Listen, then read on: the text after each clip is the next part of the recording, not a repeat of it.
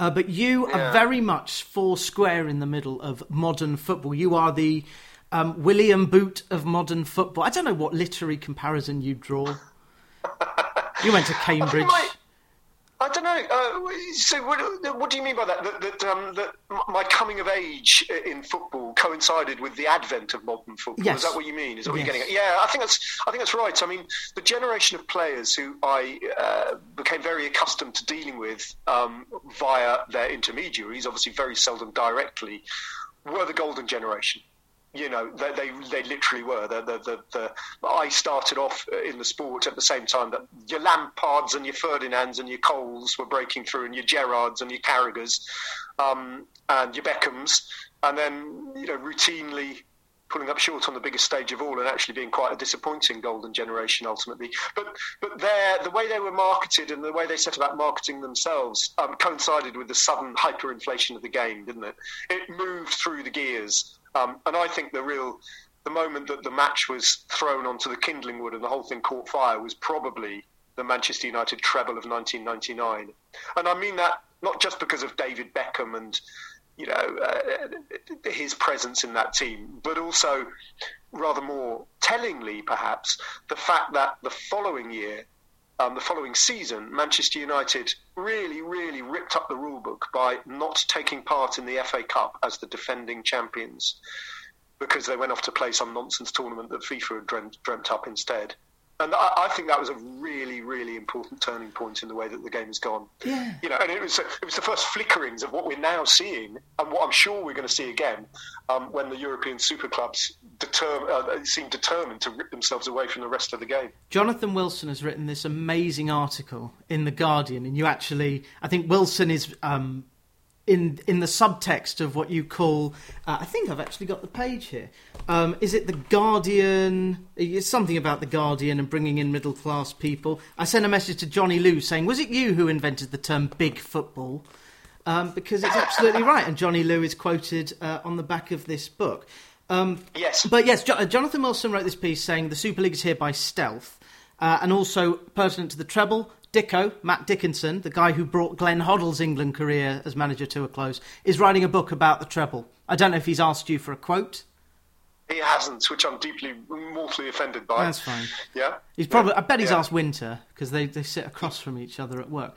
Um, but given that given that we were talking about Joe Cole, my friend Paul Tucker. Um, yeah, who, we've heard a lot about Paul Tucker. Who will be? He's a very he's a he's a big man. He's got a very big job, uh, but he is. Right he's a Watford fan like me, and um, I think he he knows that football is a lot different. aren't you supposed to say if you support a club like Watford, when you say that you support them and you, I'm a Watford fan, aren't you instantly supposed to say contractually for my for sins? my sins? Isn't very That's good. what you have to say. Absolutely, so you've you've read I'm football. I'm a Watford fan for my sins. Go on. Anyway, carry on. I'll fill in. I'll fill in the gaps that you. No, but, but the thing is, like like you, I really I didn't support Watford till I was 24 because we went to Spurs because Dad said the football was terrible. This is I've talked about this before. Grandpa was from Man United, Mum was from Hull, so I had four football yeah. teams. Whenever they played each yeah, other, well, football was the winner. That's okay. That's you and Phil Collins. Mm. I, I, went to I went to Switzerland once years ago with Rodney Marsh to spend yes. a couple of days with Phil Collins. yes. and and I came away from those. Don't ask why. It was weird, and it never got broadcast anyway.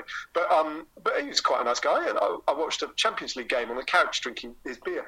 But um, but at the end of the two days flying back, I still had no idea which London club he supported, even though all we talked about was football for two days. Mm. Um, he... Because he slipped, he slipped kind of between Chelsea and Spurs and QPR in a completely rule breaking way, and I'm still not sure who he claims to support. Gosh. Um, mm. No, I, I, know he went to Charterhouse. He went to a very good school, so I think they, he was probably more a rugby fan. Well, that's maybe the case. to, to be brutally classist. But um, no, Paul asks, why is punditry better in cycling, and what could football pundits such as Joe Cole learn from watching you, David, and Chris? Well, that is a bit of a puzzle, actually, because my initial reaction is um, that cycling is on the one hand looks very straightforward, but is actually riddled with complexities, often to the extent that the people taking part in the event don't even understand it, um, let alone the observers. Um, and, th- and so my instinctive reaction would be there's a lot more to say about cycling, you know, and a lot, a lot more of it is hidden and needs kind of mining and bring, bringing to the light.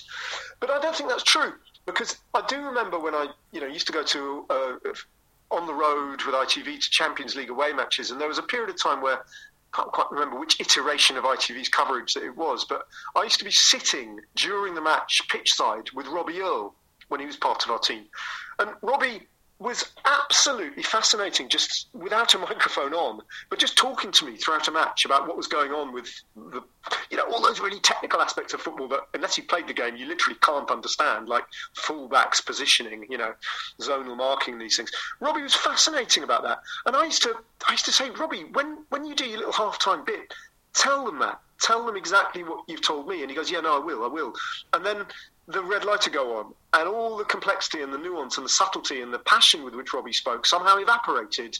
And bless him, he's kind of fell back into some very erudite and very well expressed, but rather platitudinous cliches in the end. Because I think there's something that scares football people away from wanting to appear as interesting and as detailed as they actually are and I think it's it's part of the prevailing culture. They don't want to appear like a smartass. Now that's very interesting because I listen to Football Book Club, and I've had the two chaps who present that show. You know Football Book? You won't know Football Book Club. Um, no. they they were talking about Neil Razor Ruddock, and Kevin Day was on, whom you will know. I do remember Kevin Day. Yes. yes. Um, and Kevin was saying, yeah, Neil would be brilliant at being incisive, much like Robbie Earle. And then his public persona was literally getting his clothes off for money. And you'll have to listen to Football Book Club to find out more. But yeah, I do yeah. wish that the your old employer Sky, whom you uh, say had what was it? You were terrified by the sheer competence of the people, always younger than you, working at Sky Sports, but nowadays it seems like a a punditocracy and b they're actually getting sc- viral clips and subscription numbers from these pundits it's not about the game anymore to quote your friend mr southgate i love the game i hate the industry and that is an official watford accent because he does have one does he? Did he, go, did he come from Watford originally? I didn't know He that. spent time um, here because his grandma lived uh, here, but I think he lived in like Northampton. Right. Okay.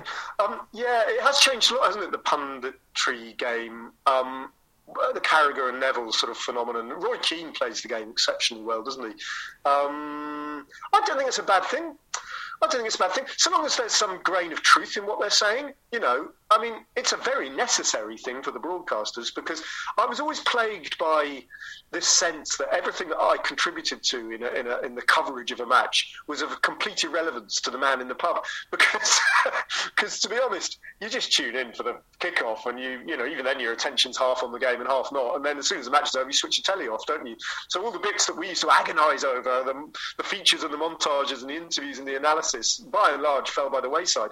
But if you want to keep the viewers there, there are very few reasons to hang on after the end of the um, the match. Perhaps you want to hear the the, the manager, but actually, to, you sometimes now you do want to hear what Roy Keane is going to say, don't you? If Manchester United are about to get crucified, it's mm. it is entertainment after all. I don't think we need to be too po faced about it. No, uh, what what I love about Roy Keane, also two books, Roddy Doyle, Eamon Dunphy collaborating with him. Mister, I don't Dunphy, want to be a pundit. Yeah. I don't want to be a kind of clown on TV. That's what yeah. he's getting the money for. He's getting the Absolutely. money for it. It's unbelievable. Yeah. But that is, he's got kids, he's got family, He's got stuff to pay for. What do you think he would have made of Klaus Ottens? Uh, Oddy, Oddy, Oddy, Oddy. I don't think he'd have been. Uh, well, that's a good point. So Klaus Ottens was um, an inept centre forward, one of the very few that Chelsea didn't sign in those years. Yes, um, very good. Uh, but uh, he was he played for St. Pauli. He was blonde and came from good farming stock in North Germany. And playing for St. Pauli was the absolute zenith of his career. Um, and he used to nod in the odd goal, but I can't remember quite how he did it. I think I described him in the book as I think I've said not so much playing off the shoulder of the last defender as simply sort of like running through them mm-hmm. when it when the ball came flying over his head and he just sort of trammelled directly towards the goal. Um, Roy Keane would have probably admired his fighting spirit, I would imagine, because he was a trier, bless him, Klaus Ottens, but he was blessed with um, very little talent. Yes. As in, Every not, not, not no little talent, very little talent. And, and, I hope video footage exists of him because if you mention a footballer like that, instantly yeah. my antennae go up. Uh, yeah. Because yeah. th- that is the kind of football that I know very little about. I'm very pleased that there are these this slew of books about the 90s because I was a bit young. My Yeah. first World Cup was 98. Between about 98 and 2006, it was football, football, football. Then I went to university in Edinburgh, and it was like watching football in a foreign country. And I actually took a few years off of top level football. What I will hope to do in the next year is come down to Peckham Town Yes. because it's yeah. not too. You I'm do- in Watford, do that. and I will. Will Yeah. you be there? Will you have a season ticket? Um, well, I might be sponsoring the match. I sponsored a match the other day. I saw that because, Peckham Town. and and you were sponsoring Yeah. for this book, Square Peg Round Ball, Football TV, and me. They were, the, the, the book was the sponsor. It wasn't so much me as the book sponsored Yeah. it. Yeah, cost cost me a hundred quid, and, but I was the match day sponsor, um, and uh, nothing made me prouder. No, it's, it's a I. So stepping away from the game and not being involved in it anymore, uh, you know, uh, professionally, has enabled me to look at it again with that dist- requisite distance that allows you to quite enjoy it. Actually, I mean, yes, I don't know who any of the Premier League players are, and frankly, couldn't give two hoots. Um, but you know, I'd certainly have an eye on what England are doing every couple of years when they seem to be getting closer and closer to actually winning something. Um, and then just recently, I've been introduced to 11th division football in, the, shape of Peckham Town. And I, I went, I went down the first time I went down there. I was talking to the club secretary, and they only get a couple of hundred people watching their matches on a Saturday afternoon. And I said, I looked at the league table printed in the program, and I said, "Oh, you're top, top of the division." How many teams go up? And he said, hmm, that's a complicated question. And I went, what do you mean it's a complicated question? And surely it has an answer. It says, well, normally no teams go up. And he, I said, why? He said, because if you go up to the net to the tenth tier, you have to have one floodlights and two organised training sessions. And he said, none of the lads want that. Yeah. they If you- want to turn up on a Saturday afternoon and play. If you read John Newby's book called Addicted to Football, and I spoke to John, who won the FA Youth Cup with Liverpool alongside Yeah. Mr. Gerrard, Yeah. a huge amount of time for Gerrard. Um, he was at Colwyn Bay with with uh, Dave Challinor, and Oh yeah, we're here the long throw Oh, of Tranmere Rovers fame. and amazingly, uh, Challinor's teams do have long throw specialists. Certainly at Colwyn Bay, I'm not sure about Hartlepool. And in fact, that's the link between um, the man who told you to respect the game but mock its pomposity, the man who, like Alex Ferguson and Eminem, uh, has unretired, um, which is quite the, the correct thing. Uh, Jeff Stelling, the Eminem of football coverage. Yes, that's lovely. I like that. Did did you did you have any say in this, or do you reckon it was Mrs. Stelling saying you're not staying at home for another year on Saturday? You'll be a nightmare.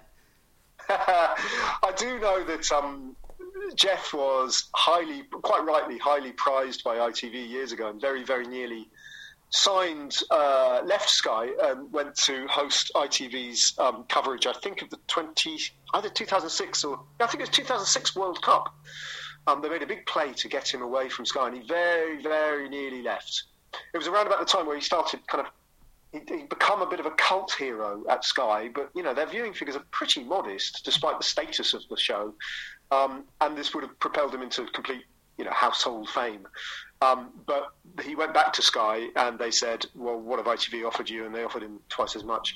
So you know, understandably, he st- he stayed, and he's continued to Ah, he's lost without it, isn't it? He's it's his it's his absolute métier. And I remember on occasions when Jeff couldn't do the show. This is going back 20, 25 years. Uh, the, the poor people who were, you know, told Yeah. to go and stand in for him would live in absolute terror of, of that show and Oh, how difficult sure. it is. Yeah. But Jeff does it with such ease, you know. But for days before Saturday comes around, you know, from Wednesday onwards, he'll be sitting in that production office. And this is back in the days pre-internet, really. He just had reams and reams of newspapers and would be writing copious notes and committing them to memory. So his research is genuine and his knowledge That's is right. genuine. It's That's what he writes in his, his book. Jelleyman's Thrown a Wobbly. He writes about, I've never forgotten this, he goes to service stations and just crams it all in, much like you probably Yeah. did on a Sunday essay crisis in Yes. halls at Cambridge. And what I love about the, um, the early stages of this book, because you've got all your anecdotes about the World Cup final in 2006, the TV libero uh, in the South Africa World Cup, um, and Yeah. just life, life with your your eyes in the room. Um, but the biggest recollections for me seem to be the ones with Giles and Cy, uh, who came up against one another in 1988. Uh, will they manage Yeah. to meet each other for the 35th anniversary next year of Crazy Gang Culture What? Club? No, 35 years. Sorry. Good grief. Um, wouldn't that be great? I have no idea what Sai is doing. Sai was this um, proper scouser, and he was a passionate Liverpool fan. I mean, Liverpool fans are peculiarly passionate lot. I, I know that every fan base and fan club has it has its peculiarly passionate members, but the the levels of passion in Liverpool are kind of on another scale. I sometimes think, and I've never met anyone. I, Well, I've never, until I went there, I've never met anyone from Liverpool. Full stop. And then I met Sai, who was this Liverpool fan who was just insanely. He's a few years older than me at, at university, and I, I'd never seen someone suffer the agonies of being a fan before or since. Actually, quite like sided, and then his Wimbledon um, and they met in the FA Cup final that year, at the end of my first year, and they came up against Wimbledon and were obviously beaten by Lawrie, the, the very gifted Klaus Ottens of the, that Indeed, Liverpool team, yes. Lawrie Sanchez. Um, and, uh, and and yeah, one of my closest friends continues to be one of my closest friends, Giles. He was a he's a long-haired Etonian from Wimbledon who latched onto Wimbledon, but supported with equal passion, just a different attitude towards it. Um, his club, and it was quite watching from the outside. It was quite amazing to see this kind of culture clash of these two very different individuals, and uh, how it all played out on that amazing day in May 1988, 35 years ago, nearly, mm-hmm. as you say, when uh, Princess Diana had the great honour of being introduced to, to Dennis Wise. Dennis Wise. football's the game has gone since then. It really it's changed. It's a, it's the same game. I used to go to Spurs in 2000. There was a guy called Goran Bunjevcevic uh, who's no longer with us, but I used to call those years the Bunjevcevic years because Spurs would get to cup finals and sometimes remember, win. I can't remember him. I can't remember him. Played what with Ledley King. About? Played alongside Ledley and Dean Richards in about 2000. And uh, do you remember? Do you remember Gary Doherty yes, signing for Spurs? I do. Yes. So he, he was a bit of a Klaus Ottens, wasn't he? He was a lovely fella, but you kind of looked at him and thought, "What? What are you doing at Spurs?" Was that when? Was that when David Pleat was in charge? Uh, yes, he was signed from Luton. There you go. Yeah. The old Luton connection. And David Pleat yeah. has a book coming out this year written with Tim Rich, whom you will know. Yes. Yeah. Oh, I know David as well, very well. We worked Of together. course. I love David Pleat. He's um. No, he is someone. He is a pund. He's a hugely underrated pundit, David Pleat, and he is someone who will give you detail and nuance on the game that you didn't know Yeah. anything about. I think he's a. I think he's a, a, a much missed voice. I wish there was more Pleat on the on the telly. And, and we we know why there isn't, and it's the same reason, arguably. And I read Clive Tildesley's book, which is a joy.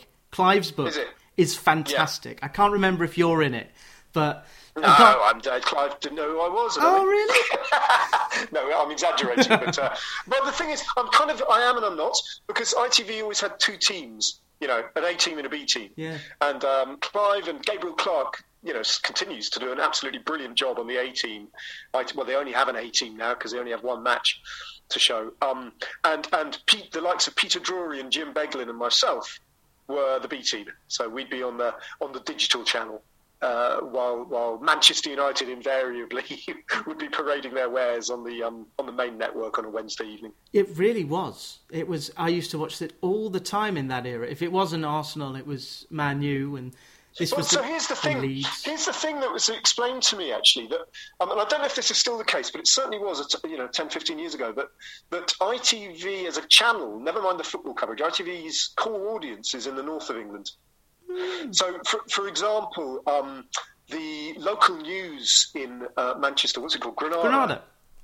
and and um, is it called Calendar in Yorkshire? Or Yeah, yeah, yeah, yeah. Calendar, Richard Whiteley. So, Yeah. so these are there you go. So these are these are much loved and well watched programs that have established characters and everyone knows who they are and all this sort of thing. And the London equivalent of that, well, I mean, I'm sorry, I don't even know what it's called. I don't think I've watched it in my life. So, so that um, that is true, and that principle transfers across into football coverage. So if they put um, routinely, if they put an Arsenal match or a Chelsea match on the main network back in the day and relegated either Liverpool or Manchester United to the digital channel, they would get an absolute kicking in the ratings. It Doesn't matter how glamorous Chelsea are with the, the, the Roman Abramovich money, etc., or how beautiful Arsenal were to watch. that wasn't the point. The, the, the, sort of tribal nature of the big northwest clubs meant that they had to be on the um, the main network because actually you get a far, far, far, far bigger audience if they were on there. And it's it's nothing to do with the man who has also visited the football library to drop off his books, the mm-hmm. great Brian Barwick, allegedly anti-Man United, but that is complete tripe. Uh, well, uh, well, he was a Scouser, wasn't he? He was a very the second Scouser you ever met. Yeah, second Scouser I ever met, the mustachioed Brian Barwick, who, yeah, who's um, he was a good. Well, I hope you enjoyed speaking to him. Did he you? was great. He was fantastic. Yeah. Really warm, very yeah. generous, and very knowledgeable. Yeah, and went on to become become the um, FA chairman. Was it was it the chairman or the chief exec? I can't remember. Uh, chairman, I, I like to think. He maybe I'm wrong. He appointed maybe he was the chief exec actually. He appointed Fabio Capello, which yeah. I think it's probably not something you'd want to put on I, Well, no, no. I asked him what he would think about Sam Allardyce. He said, no, nothing to do with me. Next question, which is entirely within his rights. But um, we had enough to talk about about Liverpool. Jim Ratcliffe, why does he want the stress of football when he only attaches himself to winners like the All Blacks and Team Sky Slash Ineos? Why is he involved in Nice? What's the game for him? Yeah, it's a very good question. I mean, he's based in Monaco.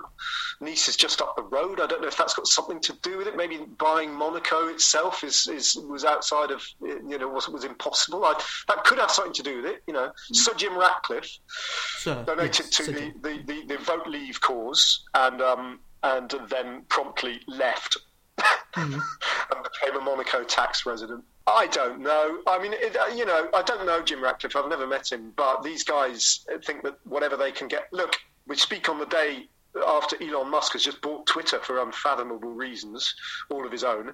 They think uh, when they get to that kind of point in their life that anything they do, they can manipulate to their own purposes and um, turn into a stunning success, whatever that is. Why? Which which club is he going to buy now then? Is well, it just Nice, or has he been linked with another club? I always thought that he was going to buy Chelsea, but maybe he yeah, had an investigation yeah. of it and he's pulled out.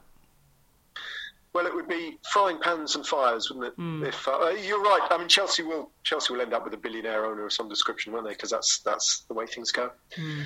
Oh God, I've I've realised that um, we're going to get back to cycling to finish uh, the the book Square Peg Round Ball Football TV and me. Um, not how you won the yellow card, but it's that kind of thing.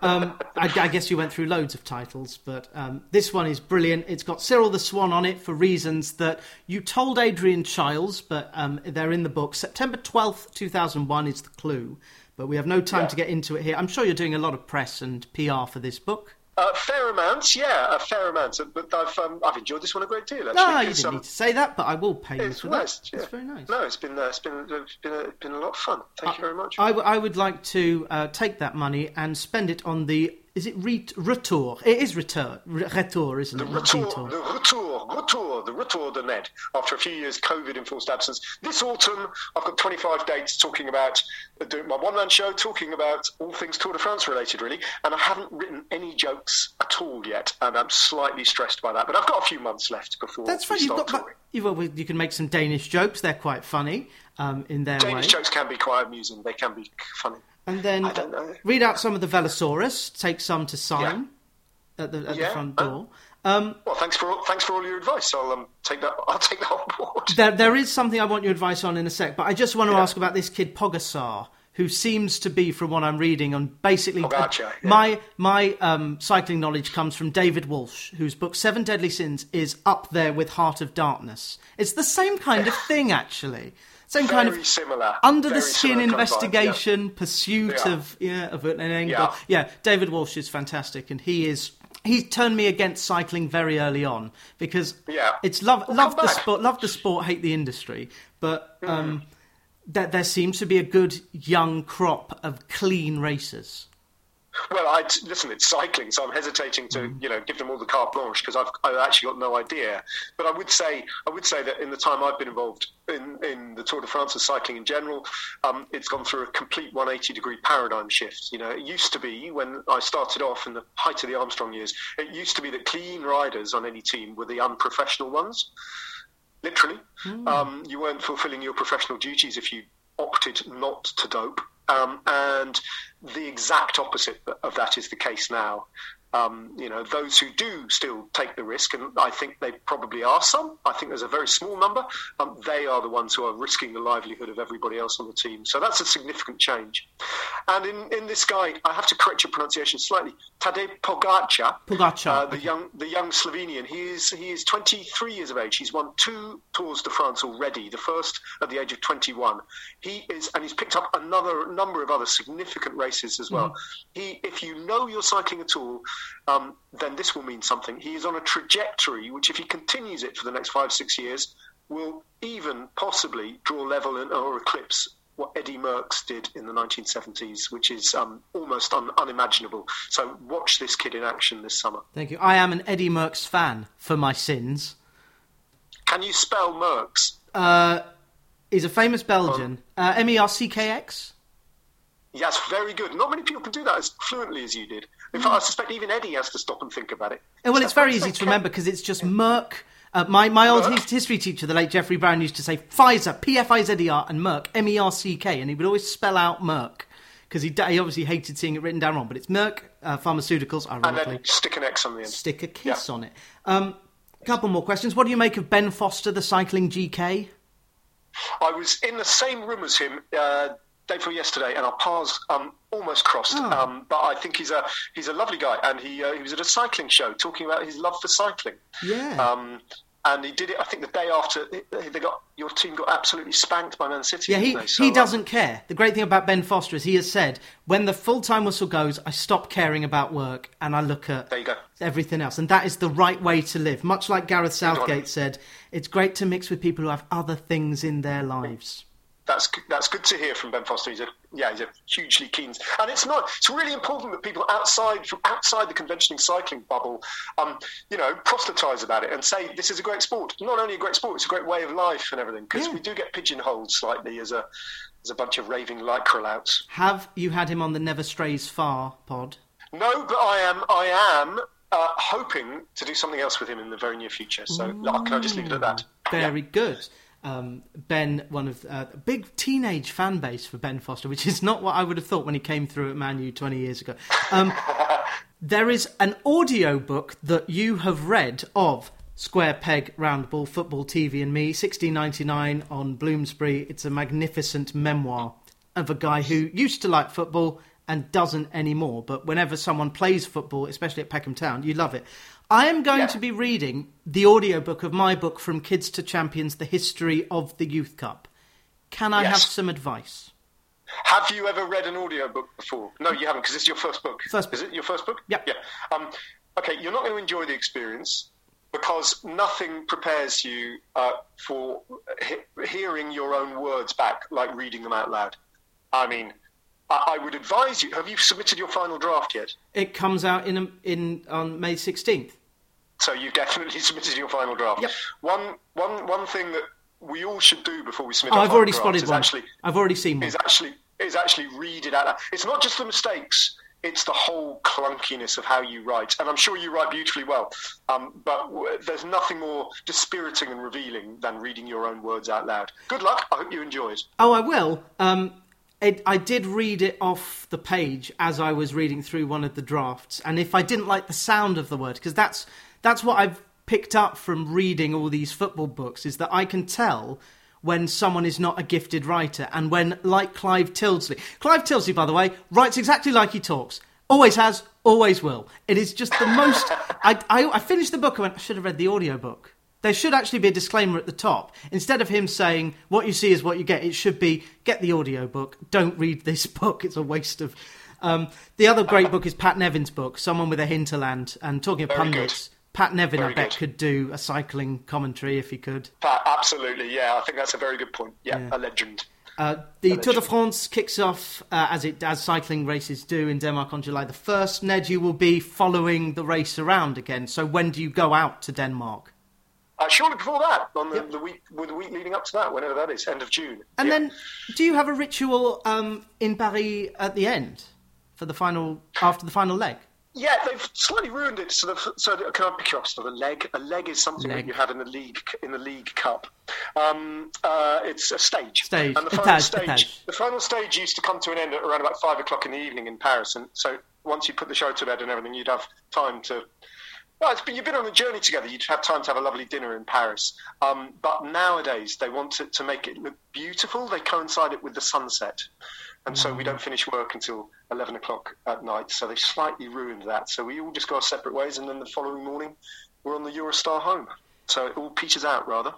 Magnifique. Yes, it all peters out, rather, is um, what, okay, what you won't be doing. Like like like